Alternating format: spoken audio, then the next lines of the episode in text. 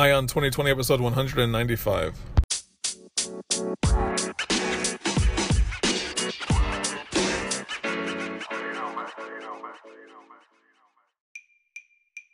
Have 2020 vision with Ion 2020, your source for the news and events in the lead up to the 2020 presidential election. I am Ray Eaton, and I will keep you up to date daily until November 2020 with a libertarian perspective on the candidates and their policies, along with the news. Thank you for joining me. Now let's clear our vision.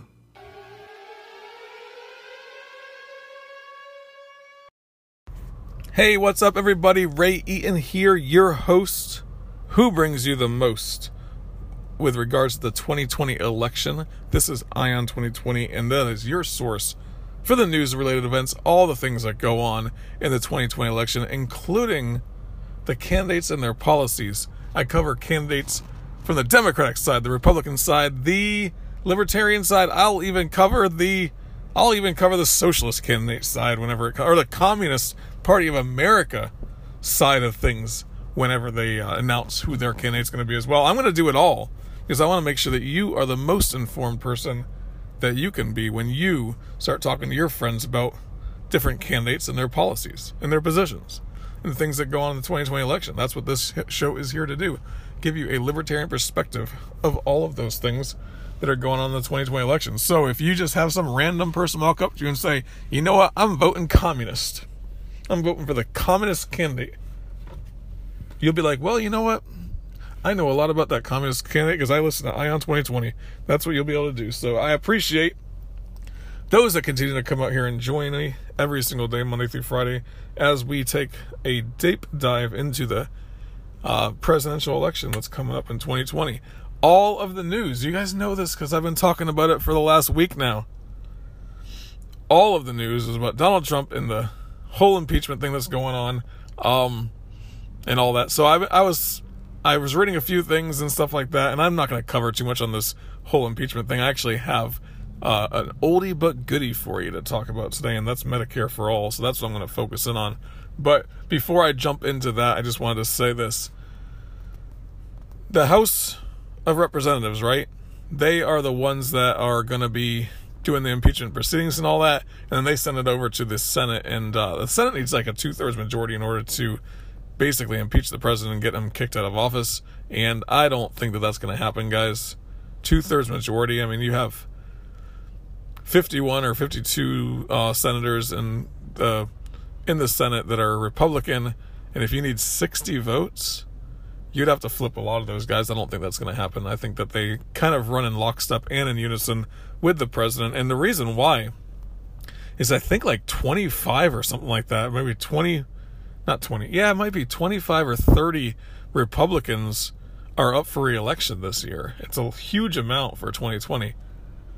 And when Donald Trump has a lot of support among Republicans, you do not want to stir up that controversy. You do not want to stir that water at all. So you need like almost half, or yeah, almost half of the Republicans to flip and decide to impeach Donald Trump, and that's just going to make it so that it will be a hard road for them to get reelected uh, if they decide to go against Donald Trump. And even if they, even if like 75% of the people hated Donald Trump, it would still be hard to get the Republicans to switch because the Republicans are going to still get out there and vote for their guy. A lot of Republicans who are voters, they're still going to vote for Donald Trump no matter what. But you also want to get those people to the ballot box. And when you have all this controversy going on, I don't think that they would do that. I don't think they're going to stir the pot up that much in order to make a point, which would be you better be in line with the establishment or else. And I think that's kind of the messages that's being that are being sent to Donald Trump and to the followers and to those that are kind of uh, on his side, I guess, you know. Um, I was listening to, or I, I think I read a article. Yeah, I was read an article by Bill Kristol, who was the, I guess he was the uh, director of the National Standard, which was the a conservative or a, not really conservative. It was more like a neo-conservative magazine that kind of that actually isn't printed anymore. But he was right in the wall. In the no, it was in the New York Times, and he was saying that the Republicans should turn on Trump and they should try to get him out of office and they should vote for somebody that is uh, a republic. Like they should try to get him to be, or get someone else to be the nominee for the Republican Party, and that they can make that happen. And I just don't see that happening, guys. I mean, 79, 80 percent of people, something like that, still support Donald Trump on the Republican side, and he's not going anywhere in that sense. He might go somewhere on the impeachment proceeding. He might, by some leap of faith or something like that, the Democrats might just destroy him to the point where he just says, you know what, put his hands up and say, I resign, but I don't think that's going to happen as well. Um, but that's all I want to talk about with the impeachment proceedings. That's what's going on right now. Uh, what I wanted to talk about to you guys is Medicare for All. That is an oldie but goodie, right? It was something that was talked about in the 2015 2016 campaign by Bernie Sanders. He was the only one talking about it. 2018 comes around, and a lot of the Democrats that were running, especially like Ocasio Cortez, she ran on the idea of having Medicare for all, and that became a popular thing. And now every single Democratic candidate is talking about Medicare for all in some way, whether it's Medicare for all who want it, having a public option for people to choose within the Obamacare exchange, or making it so it's a mandatory thing where you have to take Medicare for all and making it so that all private insurance goes away completely over a, a period of time.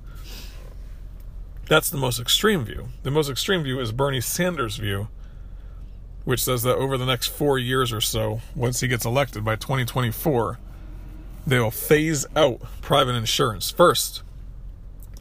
They'll make it so someone that's 65 or older, obviously they can already get insurance, right? I think the first year they'll drop it down to 55 and older. Then the next year will be 45 and older. Then the next year will be 35 and older. And then the next year after that will be everybody, right? So by the fourth year, everybody is covered under Medicare for all, the single payer system. And I've and this is the argument that they make. The argument that they make is that it's going to be less expensive overall. The overall cost of your of medical spending in the United States will go down, not the overall cost of government medical spending, because most of the spending that goes on in government, or not in government, most of the spending goes on in medicine. I think it's like sixty percent of it is in the private sector, right? And then you have 40% of it or so that is in the public sector, paid for by the government. And he says that he would like it all to be paid by so a single payer is going to pay for all medical expenses in America. And by doing that, you'll get rid of all a lot of the costs associated with or you, first of all you get rid of the profit within the medic within the insurance age, industry so that all those profits are going to reduce the cost. And then all the bureaucracy within these insurance agencies, that's going to cut the cost. And then all of the bureaucracy that the doctor's offices and the hospitals have to do in order to bill the insurance and fight the insurance claims and different things like that, that'll go away. And then that'll save on the medical costs so that the overall spending in America, just because the government takes it over, is going to go down because they're going to get rid of all that, a lot of that stuff. But the thing is, is the first thing that I, know, the last thing I said is the bureaucracy within the doctor's offices. Medicare itself has caused a lot of doctors' offices to have to hire people specifically for the billing and the coding that goes on in order to bill and code for Medicare a lot of the stuff that goes on with those offices is to try to navigate the best way to bill for something in order to get the best payout from Medicare. You also have, you know, people trying to make sure that they stay compliant with Medicare, different things like that. There's already a bureaucracy built up around Medicare at most doctors' offices and at most hospitals. Actually, I would say I would would just say every hospital in every every uh, doctor's office probably has something designed to help mitigate that, right? And also, a lot of consolidation has happened within doctors' offices where it's not just you get down to Dr. Jim's office and Dr. Jim is the owner and he has a, a couple nurses that work for him and a receptionist. Like now you go into these offices, there'll be a receptionist, but there'll be like 14 people back there doing the billing, and there'll be 15 doctors in one office, and there'll be, you know, 15 nurses as well, and everything is built around the idea. There's only about two people that actually see you. You'll have your nurse see you, and then your doctor will come in after that. But all those people in that billing office are designed to deal with Medicare and also insurance too, that insurance billing. That is true. But a lot of that red tape goes along with Medicare as well. So when Bernie Sanders says we're going to get rid of a lot of that overhead that these doctors' offices have, that's going to save and all that, that's actually not the case. It's actually going to hurt a lot of these doctors' offices because a lot of those doctors' offices are dependent upon regular insurance to pay a little bit higher than what Medicare does. I think Medicare pays 60 to 70 cents on the dollar, whereas regular insurance will pay quite a bit more than that. And it ends up that um, a lot of doctors' offices don't even take Medicare because of that. Now, if you're in this situation where Medicare for all becomes the norm and the government makes it illegal to have a private insurance, whatever, a lot of doctors' offices won't be able to handle that. A lot of hospitals won't be able to handle that, handling the lower revenues that come in. They won't be able to keep their doors open. So we'll have less offices, less hospitals, less Medicare medical facilities, more demand for those. What happens when there's more demand and less supply? Prices skyrocket, prices go up. But you know what? They control the prices. So then what happens? Less investment within because because you can't make as much profits anymore because you're taking losses a lot. Every year you're taking a little bit more of a loss because the supply is down and the demand is up and you have control over the prices. So all of a sudden you have less capital investment going into new hospitals, new equipment, new doctors' offices, new buildings. The growth slows down we get less service, we get longer waiting lines, things like that. That's a breakdown of the system that can happen under a government system. That may not be exactly what happens, but that's a possibility. It's a risk. It's something that we have to deal with if we were going to be in that system. So I was reading an article from FEE, uh, it's Foundation for Edu- Economic Education and it came out Tuesday, September 17th, 2019, and it was written by Charles Blahous. And it says, Why Medicare for All is Already Looking More Expensive. And he says, uh, After my study of the cost of Medicare for All was published in last July, a fierce debate erupted over whether Medicare for All, while dramatically increasing the costs borne by federal taxpayers, might nevertheless reduce total U.S. health expenditures. Now, just one year after my findings, we have substantial additional evidence that Medicare for All would further increase, not reduce, national health spending. So, Bernie Sanders, he and Elizabeth Warren, they're the ones that are specifically for Medicare for all, no matter what, just a complete takeover of the insurance insurance, where Medicare is the single payer. And Elizabeth Warren bounces around the idea. She, they say, are you going to have to raise taxes in order to pay for this? It's $3.5 trillion per year to pay for Medicare for all. Are you going to have to raise taxes? And she bounces around. Well, total over, uh, total out of pocket costs for people will go down. Will go down. Total over uh, out of pocket costs. So right now you pay for your insurance and you pay for your deductibles and you pay for your doctor's office visits and things like that. So she then she will not say yes we're going to raise taxes. She just bounces around the idea. Whereas Bernie Sanders is a little bit more straightforward. Yes, taxes will go up. Yes, you will have to pay more in taxes, but your overall cost is going to go down per year on medical spending.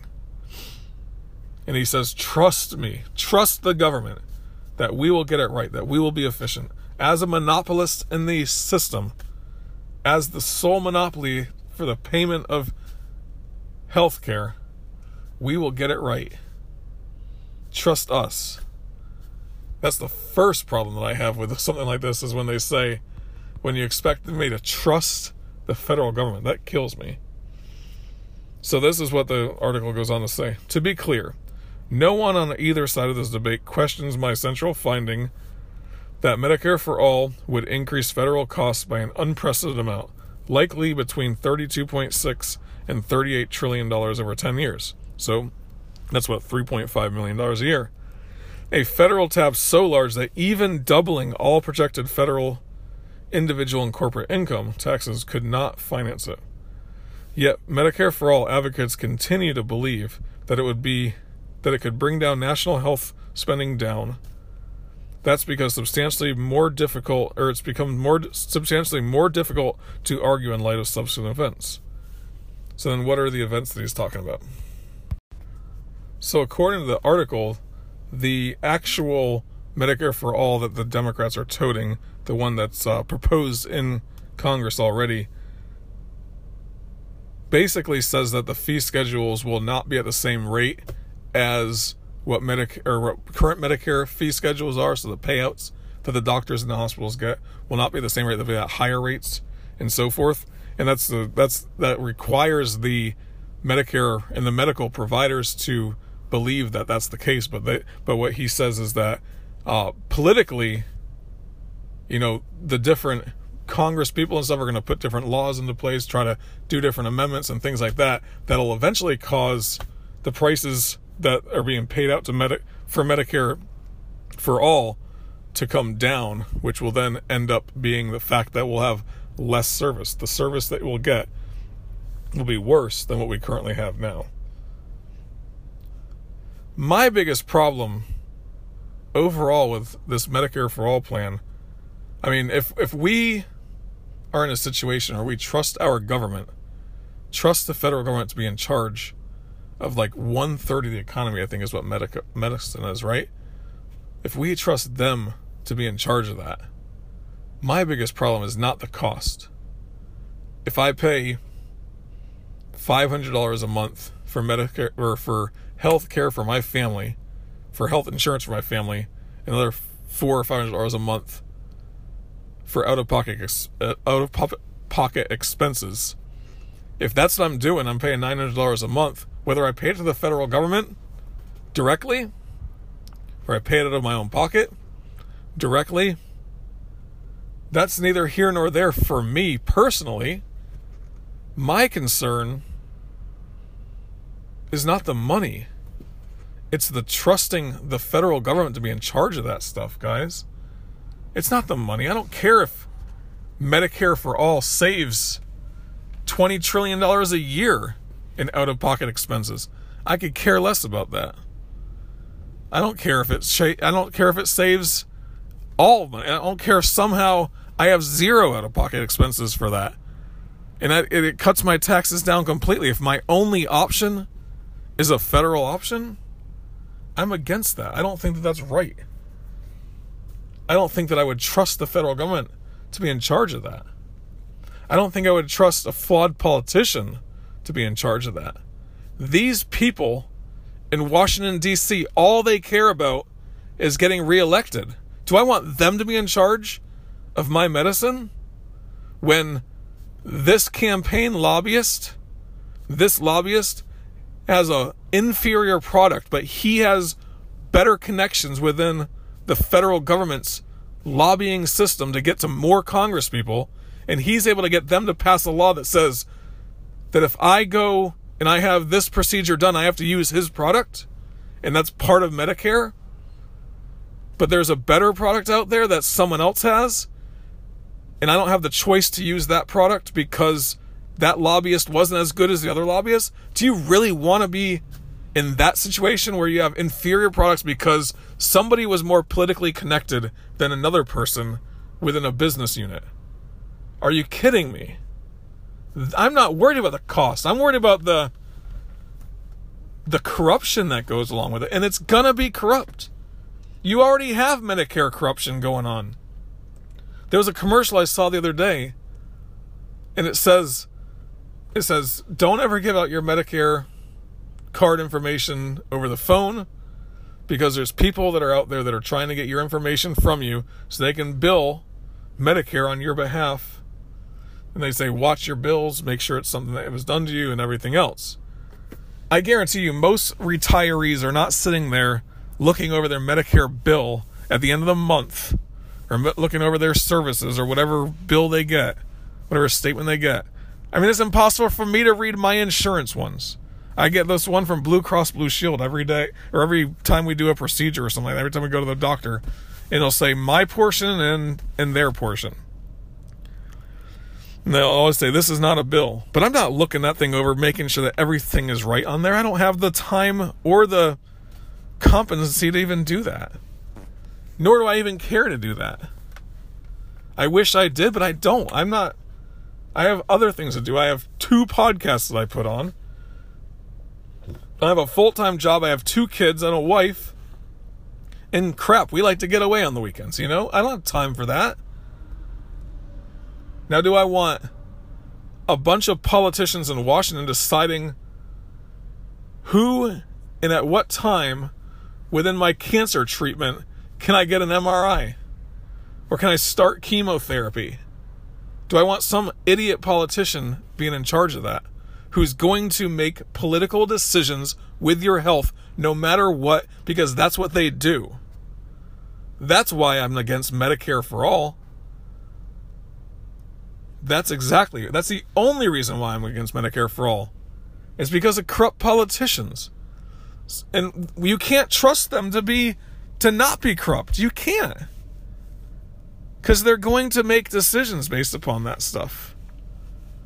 They're going to make decisions based upon their own connections. I mean, Ocasio Cortez, Alexandria Ocasio Cortez, she's having this big fight right now on this idea that she wants to bail out the taxi cab companies, right?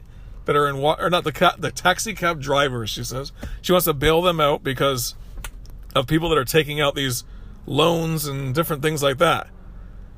I guarantee you that that's coming from the banks that are above those people because they're not going to get paid for the, what happens is in New York you have to have a medallion in order to get to be a taxi cab driver. And whenever Uber and Lyft came out, those medallions went from being worth like a million dollars each to being worth like $50,000 each. And these people these taxi cab companies would take out loans against those medallions because there's a value to that medallion.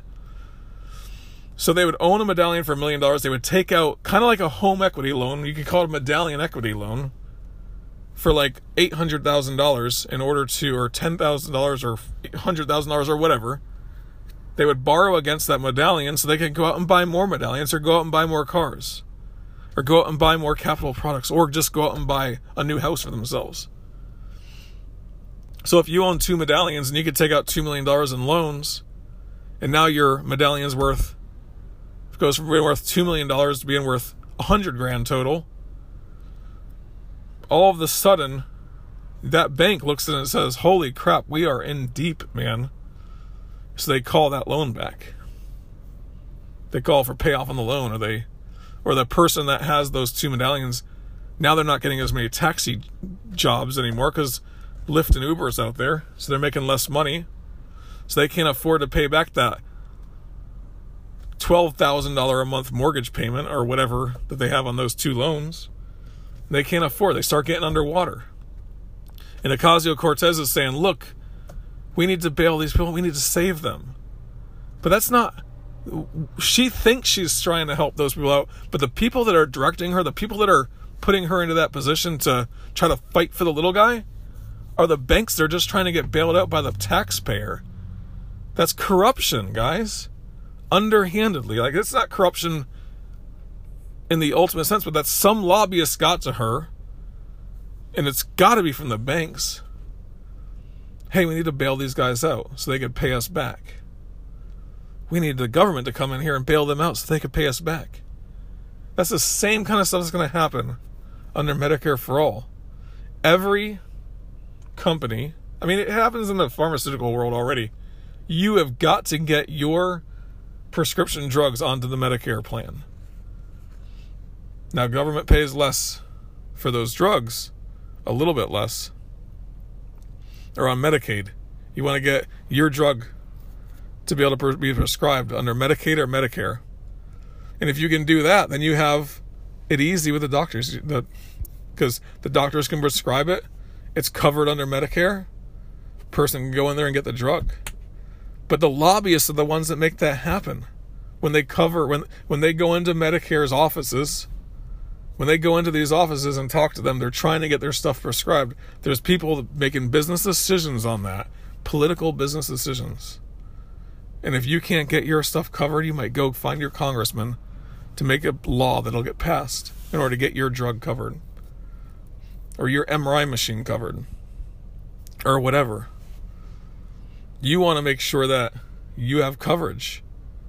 And you're going to do whatever you can to do that because it's politically beneficial to you to spend a million dollars if you can make a hundred million dollars back.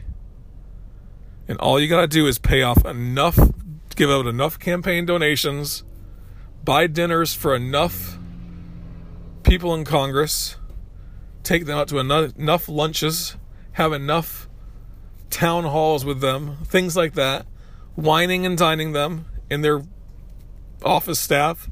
Whatever it takes, guys, we'll do it. I'll invest a million dollars, make a hundred million dollars anytime, any day. That's the least risky investment you can make when it becomes a law, and you're going to do it every time. That is my fear, guys. That is the only fear I have of Medicare for All. So I'm going to stop talking about this. You guys know how I feel. Libertarians, we need to rise up though and start talking about this stuff. It's not about the money. It's not. It's not if we're going to save money or if we're not going to save money as a nation overall with the Medicare spending. Nine times out of ten, if the government does something, it's more expensive than what they planned it to be anyway. Every single time almost. So if they say it's going to cost $3.5 trillion a year, it'll probably cost four. Or heck, maybe even five. I don't know. Because it's not done efficiently because there's no profit motive whatsoever.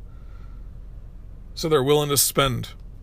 And then instead of trying to cut costs every year, instead of trying to figure out ways to improve the services while cutting costs in some way, what are they going to do? They just have this automatic 3.5% increase in the budget every single year, no matter what whether they're needed or not. So everyone at the end of the year goes out and spends as much money as they can so they can get more money in their budget for the next year as well. That's the bureaucracy, guys. That's the, and Do, Bernie Sanders swears, "Oh, you'll get rid of the bureaucracy." No, it'll only increase. It will. So yeah, that's that's my fear. Less service, worse you know, worse product, less choices, longer waiting lines. The government does not do things effi- oh, and more more corruption. Absolute corruption within government. That's all there is. So that's that's all I have to say on that particular issue. So hopefully we can get out there and tell our friends about it though. I, call, I have a call to action at, at uh, end of almost every show. And my call to action to you is to resist resist people when they talk about Medicare for all oh, it's a good thing. Have those statements put out there. Get them to doubt their government, doubt the efficiency of government. That's where they, we can all agree that the government is not efficient. And when they say, oh, yeah, well, in this case it'll be different, show me one example where it has been different. We can make those we can make those points very easily to people, okay? And it's our job to get out there and have those conversations with people on a daily basis. Have those conversations on Facebook and on Twitter and with your friends and at the work. And if you do that, we start growing the base, we start growing the movement, we start growing liberty in a way that eventually the candidates and the policies that they put that they pitch will be more libertarian. Will be directed towards smaller government, towards limited government. That's what they'll have to do if we have a libertarian nation. So we need to start growing the movement even more. Okay, so keep on getting out there and doing that, guys. If you like what you hear every single day, I appreciate it, man. I do. I appreciate you can keep on coming back. you do. And if it's your first time listening, go ahead and subscribe to the show. If you don't agree with everything I say, that's fine. I don't agree with everything you say. But at least you at least we're all open to hearing a different point of view, right? So go ahead and do that, okay? Subscribe to the show. If you've been keeping on coming back and you're you know listen every day and you you know generally like what you hear, stop what you're doing, give me a five star rating and review. That would be helpful as well.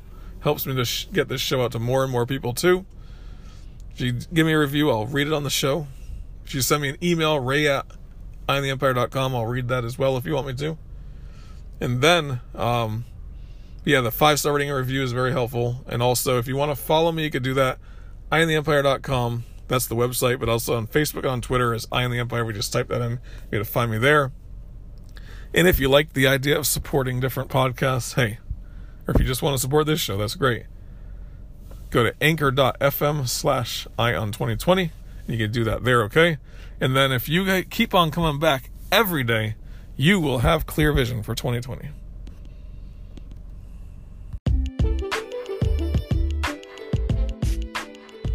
Okay, it's official. First Year in Sales with Ray Eaton. The website is up, firstyearinsales.com, as well as the podcast First Year in Sales. So, if you know somebody or if you happen to be in sales, you might as well go ahead and check this thing out, right? Because it is going to help you become a better salesperson by grounding you with the habits and the skills needed to be successful in sales, especially in your first year. But even if you're not in your first year, might as well check it out because then you'll be able to get back to the basics. And getting back to the basics is key in sales. I've always felt that way. So go ahead and check it out. First Year in Sales is ready, and it's a podcast, and you can do firstyearinsales.com.